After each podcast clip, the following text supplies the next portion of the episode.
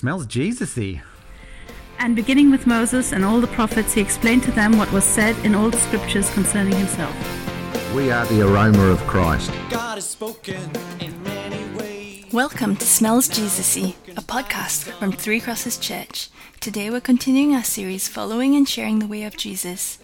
In this episode, Matt Waldron will be speaking to us from Matthew chapter 12, verses 22 to 37. Good is good, no matter who does it. Here's Matt. I want to uh, get you to think about a question before we dive into that Bible passage. Uh, uh, this is not a very serious question, but I hope it'll get you primed thinking about the issues that this Bible passage is about. So, this is the question Who would win in a fight between Voldemort and Darth Vader? Okay?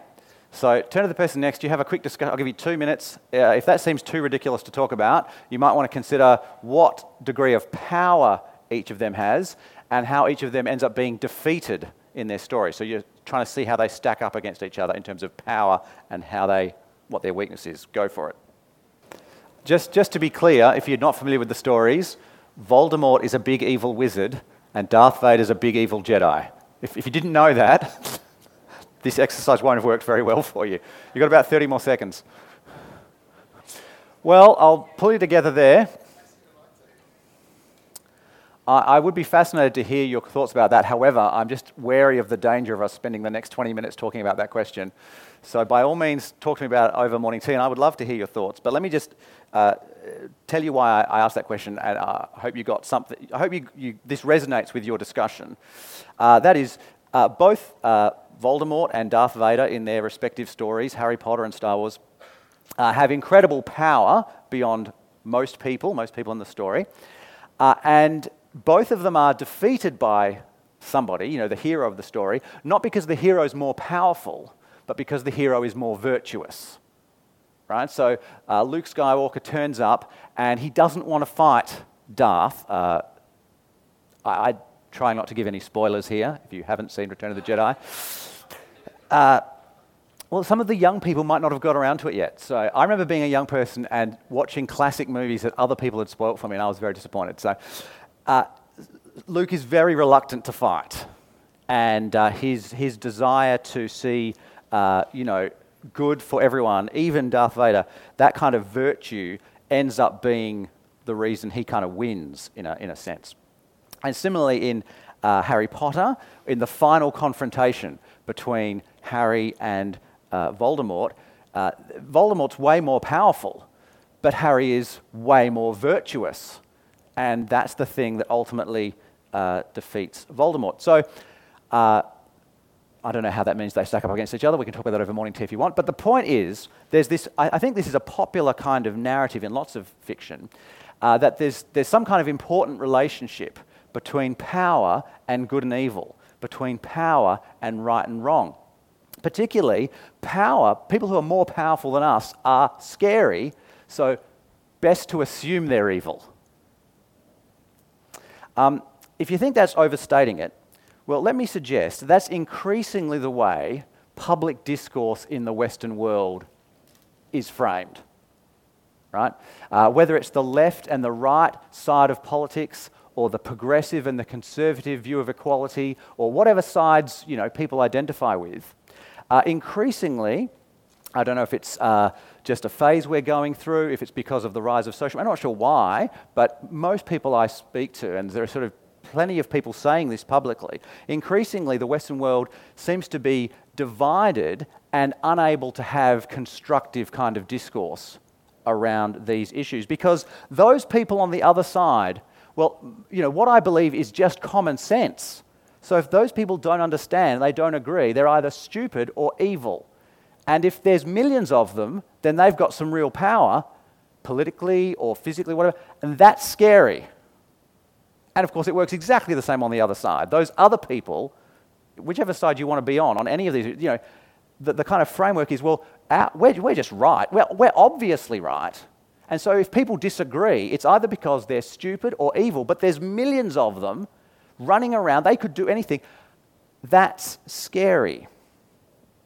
So I think uh, in this context, uh, this Bible passage is really important because it's about the relationship between power and good and evil. It's about the power between the relationship between power and right and wrong. And the big if you take nothing away from this Bible passage, the big thing you've got to see that Jesus is arguing is that good is good no matter who does it. Okay, good is good no matter who does it. So the issue gets framed at the start of uh, this story we're looking at in Matthew chapter 12, starting at verse 22. Then they brought him a demon possessed man who was blind and mute. Jesus healed him so that he could both talk and see. All the people were astonished and said, Could this be the son of David? But when the Pharisees heard this, they said, It is only by Beelzebul, the prince of demons, that this fellow drives out demons. So I just got to frame this very quickly by just stating the obvious. This happened on the other side of the world 2,000 years ago in a very different culture to our culture today. Uh, certainly, in terms of this issue, they were in a culture where everyone just assumed that demons existed and they could possess people, and so casting them out was a good thing. Whereas we live in a culture where everyone pretty much assumes that that's not true. Right? So, uh, angels and demons is not the main point of this passage. I don't want to talk about it at length, but I feel like I just need to say two quick things to kind of frame this so we can get past that cultural difference and actually look at the issue. Um, the first one is what Jesus has done here is enabled somebody who's blind and mute, so blind and unable to speak, to be able to see and be able to speak. So, regardless of how you think he did that, hopefully we would all agree that's a good thing. And we'd all agree that's a very powerful thing for someone to just snap their fingers and do. Right? And that's really all we need to be able to agree with these guys on to be able to understand the discussion.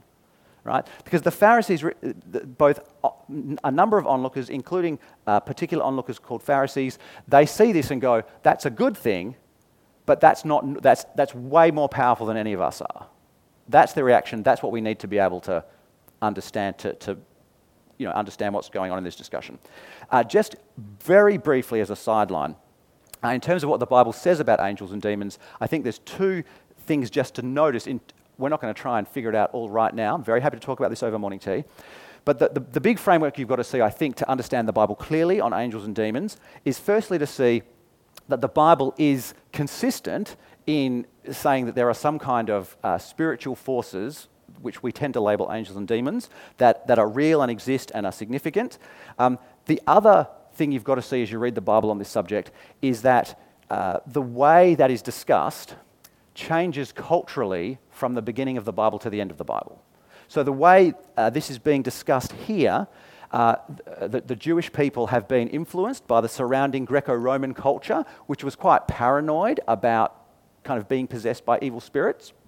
And the fact that uh, Jesus is willing to engage with that conversation doesn't mean that he's saying we should be paranoid about that kind of issue because uh, God's people throughout the Old Testament don't have that Greco Roman paranoia. They know that there are angels and demons, right? So if you want to see what the Bible says about angels and demons, you've got to realize that there's cultural variation, but there's also a consistency in it, that there is some kind of uh, spiritual reality uh, that is there. Okay, hopefully we can, that's enough to just say, that's not the main point. Let's get on with this thing where Jesus has demonstrated an incredible power to do something really good. And so some people go, could this be the son of David, which is Jewish shorthand for the descendant of J- David, who God has promised to be the king of the world who will renew things and make things good and peaceful and all that great stuff? Could it be him? He's got this incredible power and he's using it for good he seems like a candidate. And then other people, uh, Pharisees, which is a particular kind of like a religious denomination or a kind of school of thought within Judaism, kind of the main kind of respected one. Uh, a bunch of them say it is only by Beelzebul, the prince of demons, that this fellow drives out demons. So, do you see what's happening? Here is a guy who's very powerful, he's doing something good, and some people go, well, then he must be he must have some special role. That seems likely. He's got some special role to use power for good. And other people go, no, no, he's too powerful. That's just scary. It must be evil. And Jesus' response essentially is good is good no matter who does it. Look at verse 25 following. Jesus knew their thoughts and said to them, Every kingdom divided against itself will be ruined, and every city or household divided against itself will not stand. So there's the kind of metaphor. If you have two armies fighting against each other, but one of the armies is fighting against itself, that army's going to lose. Pure and simple. If Satan drives out Satan, he is divided against himself. How then can his kingdom stand? So, if evil fights against evil, evil's doomed. And if I drive out demons by Beelzebul, by whom do your people drive them out? So then, they will be your judges. So Jesus says to the Pharisees, when you guys, when some of your people, right, when other Pharisees drive out demons, what's going out on there? Now, that statement shows us two really important things. Firstly, it shows us that this was a part of their culture. Right? So Jesus has not come along to this culture where there's no belief in angels and demons and said, you guys need to believe in angels and demons. They are busy casting out demons and trying to do that stuff. Right? That's, that's their culture. And Jesus is engaging with that. And the problem is not that he's doing something that they don't believe in or they don't understand or they don't think is good. The problem is he's just so much better at it than them. That's what scares them. Uh, the other thing to notice here is Jesus doesn't say, no, no, when I cast out demons, it's good power, but when you guys cast out demons, it's evil. That's what a standard politician would do. I mean, haven't you heard those political discourses, right? Uh, when the government does something and the opposition says, you might think that this is a good thing, but clearly it's bad because our opponents are doing it, right? So this happens with economic policy all the time, right? When, when our party, historically or in the future, uh, runs a, uh, uh a, a, a non-balanced budget where we, you know, we're losing money as a country, that's an important, necessary uh, strategy to build the economy. But when the political opponents do it, that's you know, dastardly, irresponsible financial mismanagement. Just because it's them or it's us. And so then the, the other party responds and says, No, no, no, you guys are the bad guys. When you do the same as us, you're not really doing good. Jesus doesn't do that. He says, When you guys cast out demons, that's a good thing. When I cast out demons, that's a good thing. Good is good no matter who does it. Right? When I heal this guy who's blind and make him be able to see, that's a good thing. When you take someone who's sick and look after them so they get well, that's a good thing. Good is good no matter who does it. That's his fundamental argument. Now, while it's easy to see that in our kind of political landscape, uh, in social media, I think it's really important to see uh, how this can be a temptation just in our day to day personal interactions with people. I mean, firstly, just living in that landscape, there's a temptation to join in with that kind of stress. Uh, I heard an interview this week uh, where people were talking about, you know, the fact that the, the, both the interviewer and the person being interviewed obviously uh, both voted the same way in the most recent federal election, and they were talking about that they didn't vote for the current party in power, and they described that as, and I quote, terrifying. They found the current government terrifying. And I thought, that's just overstating it a little bit, isn't it? I mean, you might not like them, you might not like their policies, you might think that they're making things worse, but to say that it's terrifying, uh, particularly when they also have to go on and admit that some of the things they're doing they think are the right things to be doing. So, this is the thing good is good no matter who does it. We have an incredible, incredible blessing of living in a time and a place in the world where have we ever had a terrifying government in Australia? We've had better or worse ones. But you look at, you look at Central Africa, some of the governments they've had historically, they've had terrifying governments. We just have less good or more bad governments.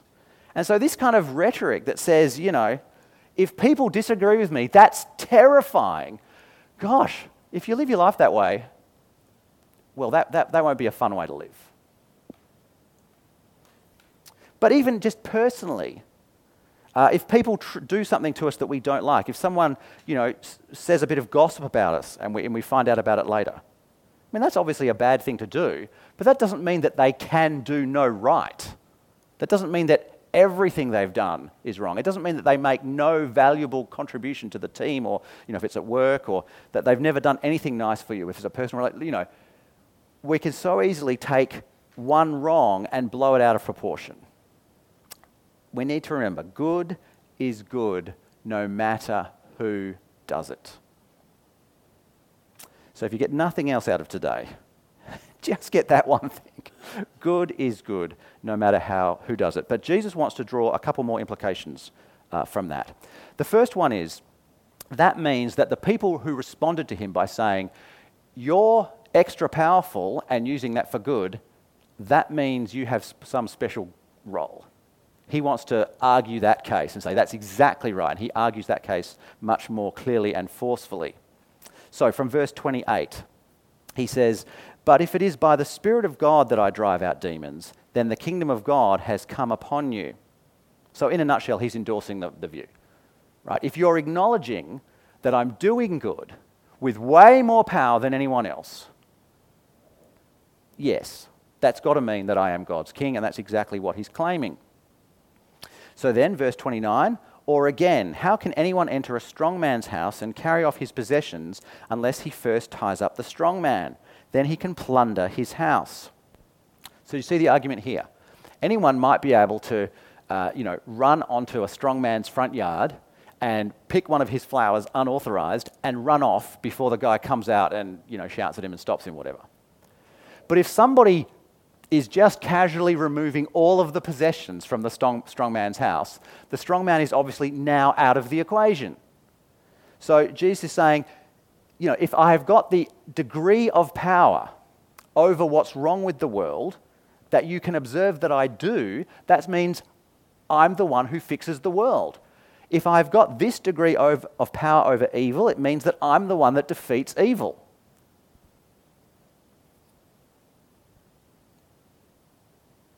And so then he says, Whoever is not with me is against me, and whoever does not gather with me scatters. Uh, now, I don't know what you think of when we read that. Uh, I think of the part of Star Wars where Darth Vader is becoming Darth Vader, and he's saying he wants to take over the universe to make everything better. And uh, Obi Wan says, you know, that's not a good plan. And uh, Proto Darth says, uh, whoever's not with me is against me. And Obi Wan says, Only a Sith reasons in absolutes. And then they have a big fight. Um, and so, you know, Obi Wan, well, George Lucas is saying that Jesus is a Sith. Um, that's worth noticing. Uh, what, what's the point here? Well, it's two things to notice. The first one is uh, on another occasion, Jesus says, Whoever is not against me is for me. Right? So Jesus is not on a power trip. Uh, he's being clear that that he's claiming he's God's king, that he is the one who sets right right. He is the one who's going to fix the world. And so you've got to decide whether you're on board with that. And when people are kind of confused about that and confused about the implications of that, but don't want to miss out, then he's encouraging and says, Look, if you're not opposing me, we'll count you as in. If you're not actually opposing me, we'll count you as for me. If you're not against me, you're for me. But in this situation, that's what's not going on. In this situation, the Pharisees are acknowledging that what he is doing is good. They're acknowledging that what he's doing is more powerful than normal people. And saying, we don't like that. We've got to come up with some excuse to not listen to you. And so, in that context, he's much firmer. He says, Whoever is not with me is against me. You can't just make excuses for not responding, which is what they're doing. And so that's why he's so firm about it. Verse 31 And so I tell you, every kind of sin and slander can be forgiven, but blasphemy against the Spirit will not be forgiven. Anyone who speaks a word against the Son of Man will be forgiven, but anyone who speaks against the Holy Spirit will not be forgiven, either in this age or in the age to come. Now, uh, the Son of Man is Jesus' favorite way of referring to himself. So, having just said, if you're not against me, uh, sorry, if you're not for me, you're against me, he then immediately says that that can be forgiven. Anyone who speaks a word against the Son of Man will be forgiven. Right, so, having put it very firmly, his follow up explanation is, but you can be forgiven for getting that wrong. Like he's pushing them to get it right. He's not saying it's unforgivable. Anyone who speaks against Jesus, they can be forgiven for that. They just need to realize that they're wrong and turn around and follow him. But he says, anyone who blasphemes against the Holy Spirit will not be forgiven. Now, what's all that about? Well, he's referred to uh, his ability to do these things as being because of the power of the Holy Spirit. That is, God's own Spirit makes these unusual good things happen. And so, one of the unusual good things that's happening in the world, that was happening then, that is happening then, is happening today still, is people realizing that they are part of the problem and turning to follow Jesus. You know, when I realized that it wasn't just, you know, the bullies at school that were part of the problem, that I was part of the problem, and I turned to follow Jesus. If you're a Christian, when you realized that the problems in the world were partly you, and so you apologized to God and asked Him to forgive you, and you turned to follow Jesus, the only reason any of those incredible things happen is because of God's own Spirit enabling that good to happen. So if God's own Spirit is working in your mind or your heart or in Jesus, you know, healing a blind person or doing things to show you that you are part of the problem, but God wants to forgive you and change things. If the Holy Spirit is enabling you to see those things in turn and you think that's evil, right, that's what they're doing. The Holy Spirit enables Jesus to heal this guy to show them this is God's king. Turn and, and trust him, follow him. And they go, no, no, that good thing is evil. Well, how are they ever going to be persuaded? If God's own spirit persuading them, they think that's evil. If someone has a sense in their heart, this feels like it's true. I'm quite uncomfortable about that. So I'm just going to ignore that feeling and say that it's evil. Now, of course, just because you have a feeling doesn't mean you need to believe it. But if you know, if you if whatever God does to persuade you to admit you are part in the problem and turn and follow if whatever God, if you're going to call all of that evil, how are you ever going to turn? How are you going to change? How can the problem be solved? And so that's why he says blasphemy against the Holy Spirit will not be forgiven. So to sum all that bit up, confusing good with wrong sorry, confusing right with wrong is wrong. Or confusing good with evil is evil. I mean, this is very easy to see on the kind of extreme examples that we take for granted. Imagine a uh, man breaks into a house. Thankfully, there's no one there, so uh, you know he steals a bunch of stuff, takes off. Uh, the family's just you know quite stressed when they get home and realise that they've been broken into. They wonder whether their insurance is going to cover all of it. it. They just feel violated that their personal space, you know. But the police catch the guy. He gets taken to court. Uh, the police's testimony is clear that they've caught the guy with the stuff. They find fingerprint evidence in the house, which almost never happens on these little cases, but they do. The evidence against him is clear. The judge says, This man broke in and stole these people's stuff, those people who own the house must pay him compensation for him stealing their stuff. You go, what? Right, that is wrong. To call wrong right and to call right wrong, that, that itself is wrong. Right? Or a, uh, maybe a young lady addicted to, to drugs and, and strung out of them and trying to get her next fix, you know, beats up an old lady to steal her purse. There are plenty of witnesses. They go to court. And the, the judge says, Yes, you unprovoked, aggressively, violently attacked this woman, caused all this harm to her. Shh, the old lady who's been hurt should go to prison.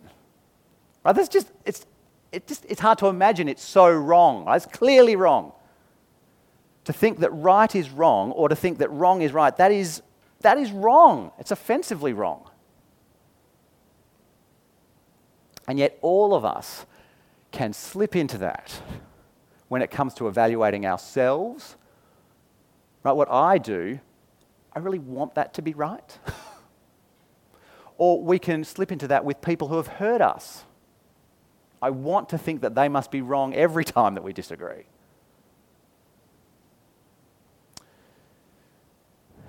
But confusing right with wrong is wrong. And so we all need uh, God's Spirit to work in our hearts to change us. Because right and wrong come from the heart. That's the final paragraph, verses 33 to 37. Make a tree good, and its fruit will be good, or make a tree bad, and its fruit will be bad. For a tree is recognized by its fruit. You brood of vipers, how can you who are evil say anything good? For the mouth speaks what the heart is full of. A good man brings good things out of the good stored up in him, and an evil man brings evil things out of the evil stored up in him. But I tell you that everyone will have to give account on the day of judgment for every empty word they have spoken. For by your words you will be acquitted, and by your words you will be condemned. Okay, the, the main thing, I, I, think that's pretty clear, really. Uh, Jesus saying, our words and our actions come out of our hearts, come out of us, really. Come out of our thoughts, our feelings, our decisions, you know, what we think of as the real me inside. That's where right and wrong comes from. That's where good and evil comes from. Um, the, the trick for new players with this paragraph is that Jesus is speaking in a way that was very uh, familiar to the Jews he was talking, through, talking to. So, in, in the, the Jewish scriptures, what Christians call the Old Testament, there's a very common uh, kind of device, kind of poetic device, uh, particularly in wisdom literature, where you just paint you know, good and evil as black and white by having a good guy and a bad guy. You just describe the good guy, you describe the bad guy. You, you describe the wise person, you describe the fool. Um, and, and you just give these two kind of characters. That's not to suggest that those characters actually exist. Yeah? So he's not saying there are two kinds of people in the world good people and bad people, and it's black and white. He's not saying that. He's just saying, let me tell you what good is like by personifying it. Let's have a good person. Let me tell you what bad is like by personifying and having this is what the good person's like, this is what the bad person's like. Uh, but Jesus and his hearers knew that everybody's a mixture of both, right? Because he's just been arguing that good is good no matter who does it. He's just been acknowledging that when Pharisees cast out demons, they're doing good, but they're in danger of committing the unforgivable sin of not seeing when God's Spirit is trying to persuade them, but calling that evil, right? So he can tell people that they're doing good and they're in danger of committing the unforgivable sin at the same time, right? So he knows that people are a mixture of good and, bad. So make a tree good and its fruit will be good, or make a tree bad and its fruit will be bad, for a tree is recognized by its fruit. Right? The mouth speaks what the heart is full of. Right? So the reason people speak a mixture of good and bad is because our hearts are a mixture of good and bad. The reason we do a, a mixture of right and wrong is because our hearts have a mixture of right and wrong. So, what does that mean for me growing as a person, for you growing as a person? Well, I think there are two very popular ways to get this wrong. Uh, so, I read a, an article just recently that was uh, criticizing the film An Inconvenient Truth, not because there was any, they had any concern about the, the facts in the film or the logical inference that we need to change the way we're engaged with the planet. But because of the logic that says if we can just persuade people of the facts and the logical outcome, then people will change. And this person said, people don't change that way. It's very common for people to say, Yes, I understand what you're saying. Yes, I agree and then it doesn't change their lives. If I may risk overstating it, churches around the world are full of people like that. There are plenty of people in churches who identify as good Christians because they believe the right things, they say right and wrong are right and wrong, but it doesn't really do anything to their life. And that's a disaster.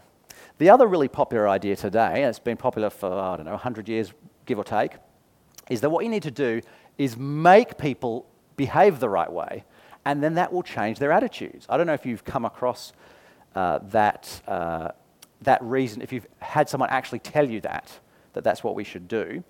But um, uh, the, the, one of the, the things, it's not the only thing, but one of the things that fuels our current culture's uh, divisiveness and the kind of verbal heat that is used in public debate is there are plenty of scholars who think, well, you just need to bully people into doing the right thing and then they'll change their attitudes. Um, I don't know how much persuasion you need, that's not a good strategy. But it's worth noticing that this is a misunderstanding of a principle in the Bible. Right? Uh, earlier in Matthew's Gospel, in the Sermon on the Mount, chapter 6, uh, Jesus said, Store up for yourselves treasures in heaven. What he means by that, I think, is spend your money in ways that are going to help people grow as people following Jesus. So then that will be, they'll go to heaven and you'll be able to have those relationships forever, that kind of thing. Store up for yourselves treasure in heaven, for where your treasure is, there your heart will be also. Right? If you change your behavior so that you're investing in heaven, then that will change your heart so that you'll really treasure that. But Jesus also says that the mouth speaks what the heart is full of.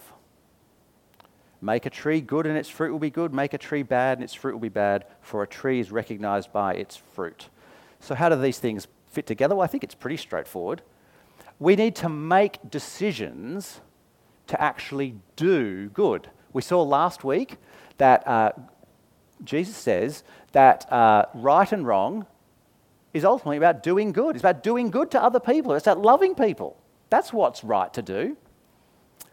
And so we need to keep making decisions to actually do that, to actually do good. So if we're forced to do good, well, good is good no matter who does it. Uh, so it's better to do good with bad motivations than to do bad with whatever motivations. Like it's better to do good. Good is good no matter who does it. But being forced to do good doesn't change my heart being encouraged to do good, being persuaded to do good, which, depending on how stubborn I am, that might include what looks like bullying to other people. I don't know. I'm pretty stubborn. All right, but if I'm persuaded to decide to do good, then when I do it, uh, that changes my heart. As I practice deciding to do good and actually doing it, uh, the good grows in my heart. And I suspect you can all imagine that as I decide to do bad and I practice doing bad, the bad in my heart grows. So, what does this mean? Well, it means, uh, I think, two, two obvious things, just to finish up. First of all, for me to grow as a person, I need to practice deciding to do good.